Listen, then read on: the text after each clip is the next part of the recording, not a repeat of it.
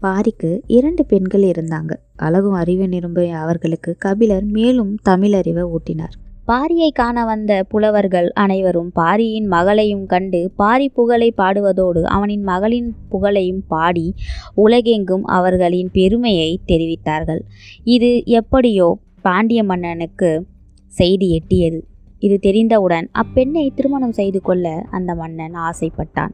பாரியின் உறவும் கூடவே கிடைக்கும் ஆதலால் இதை திட்டமாக செய்துவிட முடிவு பண்ணி ஓலை ஒன்றை அனுப்பினான். அந்த ஓலையில் உன் இரு பெண்களையும் எனக்கு திருமணம் செய்து வைக்க வேண்டும்படி அந்த ஓலை கூறியது. அவனுக்கு ஏற்கனவே திருமணம் ஆகியிருந்தது பட்டத்து இளவரசி இருந்தது குறிப்பிடத்தக்கது. இருந்தாலும் அந்த கால மன்னர்கள் வழக்கமாக நிறைய பெண்களை மணம் முடித்திருப்பதெல்லாம் வழக்கம்தான். அதனாலேயே பாரியின் மகளின் மேல் அவனுக்கு விருப்பம் உண்டாயிற்று. ஆனால் இந்த ஓலையை கண்டவுடன் பாரிக்கு மிகவும் கோபம் வந்தது.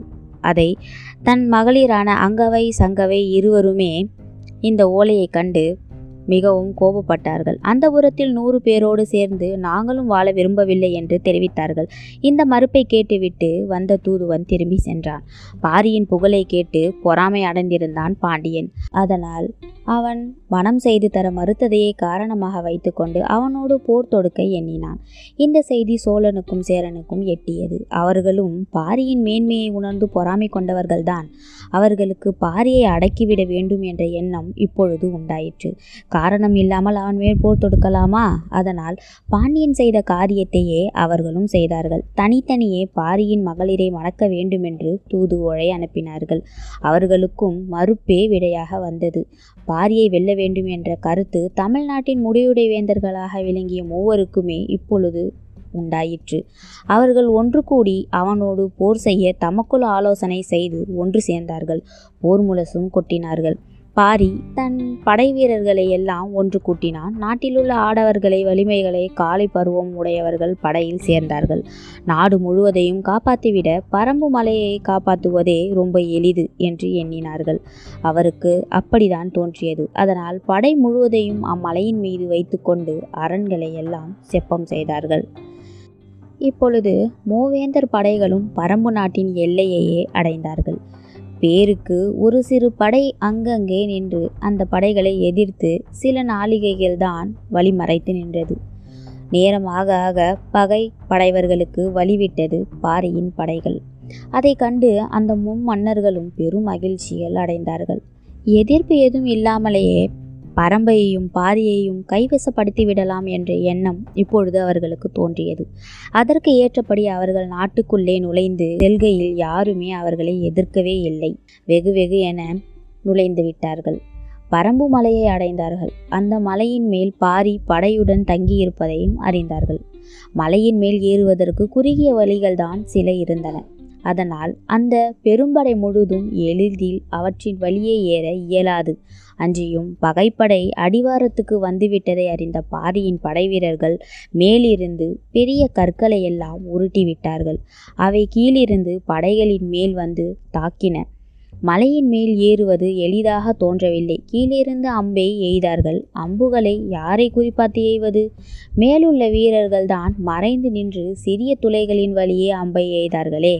ஆகையால் பாரியை எளிதில் வெல்வது இயலாத காரியம் என்பதை இப்போது முடிமன்னர்கள் உணர்ந்தார்கள். மூவருமே சேர்ந்து ஒரு முடிவுக்கு வந்தார்கள். மலையை சுற்றி தங்கள் படையை நிறுத்தி முற்றுகையிடுவதென்றும் கீழிருந்து உணவுப் பொருட்கள் மேலே மே செல்ல முடியாமல் தடுக்க வேண்டுமென்றும் நாளடைவில் உணவில்லாமல் மேல் உள்ளவர்கள் தாமே சரணடைவார்கள் என்றும் நினைத்தார்கள். அதன்படியே படைகளும் நின்றன. மேலே பாரியும் கபிலரும் படைவீரர்களுமே இருந்தார்கள். அவர்கள் தம் கையில் சேமித்து வைத்திருந்த உணவு பண்டங்களை சிக்கனமாக பயன்படுத்தினார்கள். மலையின் மேல் மூங்கில் முற்றியிருந்தன. அவற்றின் விளைந்த நெல்லை தொகுத்து அரிசியாக்கி சோறு சமைத்தார்கள். இனிய பலாப்பழங்களை உண்டு பசியாறினார்கள். பலா கொட்டைகளை மாவாக்கி அதிலிருந்து உணவு பண்டங்களை செய்தும் உண்டார்கள். வள்ளி கிழங்குகளை பறித்தெடுத்து சுட்டு தின்றார்கள். மிகுதியான தேனடைகள் இருந்தமையால் இனிய தேன் குடம் குடமாக அவர்களுக்கு அங்கு கிடைத்தது. பல பல சுனைகளில் தெளிந்த நீரும் இருந்தது. ஆகவே கீழிருந்து உணவு பண்டம் வராமையால் அவர்களுக்கு எந்த இடையூறும் நேரவில்லை. சில மாதங்கள் முற்றுகை நடந்து கொண்டிருந்தது. மன்னர்கள் மேலே இருப்பவர்கள் எப்படி உண்டு வாழ்கிறார்கள் என்று அறியாமல் வியப்படைந்தார்கள். ஒரு நாள் அம்பிலே கோத்த ஓலையொன்று மேலிருந்து கீழே வந்தது. கபிலர் ஒரு பாட பாடல் ஒன்றை பாடி அனுப்பியிருந்தார். மலைமேல் எங்களுக்கு மூங்கில் நெல் கிடைக்கிறது. பலாமரங்கள் கணக்கில்லாத பழங்களை வழங்குகின்றன. வள்ளி கிழங்குகளும் பஞ்சமே இல்லை. எங்கே பார்த்தாலும் தேனடைகள் மலிந்திருக்கின்றன. வானத்தின் நட்சத்திரங்கள் இருப்பதைப் போல தெளிந்த நீர் சுனைகள் பல இங்கே இருக்கின்றன. அதனால் எங்களுக்கு உணவு பஞ்சம் இல்லை. நீங்கள் அங்கே ஒவ்வொரு மரத்துக்கு ஒவ்வொரு யானையாக கட்டி வைத்தாலும் சரி பல பல தேர்களை கொண்டு வந்து நிறுத்தினாலும் சரி உங்களால் பரம்பு மலையை கை கொள்ளவே முடியாது என்ற கருத்து அந்த பாட்டில் இருந்தது. அதை கண்டு சேர சோழ பாண்டியர்கள் ஒன்றும் தெரியாமல் இப்பொழுது விழித்து கொண்டு நின்றார்கள். கபிலர் ஒரு தந்திரம் செய்தார். கிளியையும் குருவியையும் பழக்கி அவற்றை பறக்கவிட்டு கீழே வயல்களில் விளையும் நெற்கதிர்களை கொண்டு வரும்படி செய்தார். அப்பறவைகள் கொண்டு வந்த நெல்லையும் கொண்டு சோறு சமைத்து அதையும் உண்டார்கள். பாரியின் வீரர்கள். பல காலம் முற்றுகையிட்டிருந்தாலும் உணவு குறைவு மேலே இருப்பவர்களுக்கு நேராது என்பதை மன்னர்கள் அறிந்து தம் படைகளை மீட்டுக்கொண்டு தம் ஊரை அடைந்தார்கள். அவர்களுக்கு மனதுக்குள் இப்பொழுது பெரும் கோபமே மூண்டாலும் ஒன்றும் செய்ய முடியாமல் போய்விட்டார்கள். போன பிறகும் பாரியை தொலைத்து கட்ட வஞ்சகமாக ஏதாவது வழி உண்டா? என்று மட்டுமேதான் அவர்கள் ஆராய்ந்து கொண்டிருந்தார்கள். பாரியிடம் புலவரும் பாணரும் விரலியரும் தடையின்றி பரிசு பெற்று செல்வதை தமிழுலகம் நன்கு அறிந்திருந்தது. முடிமன்னர் மூவரும் அறிந்திருந்தார்கள்.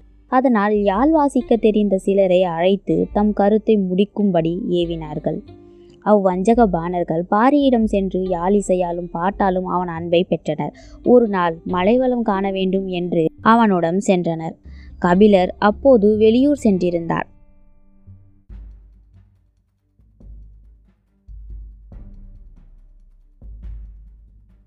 பரம்பு மலையின் மேல் மரங்கள் அடர்ந்த சூழலில் அந்த வஞ்சகர்களுடன் பாரி நடந்து சென்றான். அப்போது அந்த கொடும் செயலாளரின் ஒருவன் பாரியை வாளால் துணிந்து வீழ்த்தி விட்டான். பின்பு என்ன? வந்த வஞ்சகர்கள் தம் வேடத்தை மாற்றி ஓடிவிட்டார்கள். பொய்யாது பெய்த மேகம் வறண்டது. புலவர்களுக்கும் வற்றாது நல்கிய அருவி வற்றியது. பரம்பு நாடு மட்டுமா கண்ணீர் வடித்தது? தமிழ்நாடு முழுவதுமே பாரியின் மறைவுக்காக புலம்பியது. கபிலர் வெளியூரிலிருந்து ஓடி வந்தார் உயிருடன் தம் நண்பனை காண முடியாததற்காக அடித்து கொண்டு அழுதார். தாமும் உலக வாழ்வை நீத்துவிட வேண்டும் என்று அவருக்கு தோன்றியது. ஆனால் பாரியின் மகளிர் இருவரையும் தக்க இடத்தில் மனம் செய்து கொடுக்க வேண்டும் என்ற எண்ணத்தால் அவ்வாறு செய்யவில்லை. பாரி மறைந்த பிறகு பகை மன்னர் அவன் நாட்டை கைப்பற்றத் தொடங்கினான். அதனை அறிந்த கபிலர் அங்கவை சங்கவை என்னும் இருவரையும் அழைத்து கொண்டு வெளியே புறப்பட்டு விட்டார். சில வேளிர்களிடம் சென்று அப்பெண்ணை மனம் புரிந்து கொள்ளும்படி கேட்டார். ஆனால் பல காரணங்களால் அவர்கள் அதை மறுத்துவிட்டார்கள் கடைசியில் மனம் வெறுத்து போன அந்த சான்றோர் இரண்டு பெண்களையும் ஒரு நல்ல குடும்பத்தில் ஒப்புவித்துவிட்டு ஒருவரும் அறியாமல் பெண்ணை ஆற்றாங்கரையில் பட்டினி கிடந்தவாறே உயிரை விட்டாராம். சில நாட்களுக்கு பிறகு தமிழ் புலமையில் சிறந்த மூதாட்டியாகிய ஔவையார் அந்த பெண்கள் இருக்கும் இடத்தை தெரிந்து மலையமான் திருமுறைக்காரியின் மரபில் வந்த ஒருவனுக்கு அவர்களை மனம் முடித்து வைத்தார். நேயர்களே இதுவரை நாம் பாரியை பற்றியும் அவருடைய கொடை அவருடைய வரலாற்றை பற்றியும் தெரிந்து கொண்டோம். இதற்கு அடுத்தபடியான வள்ளல் பேகனை பற்றி இனி வரும் எபிசோடில் பார்க்கலாம். அது வரைக்கும் நன்றி வணக்கம்.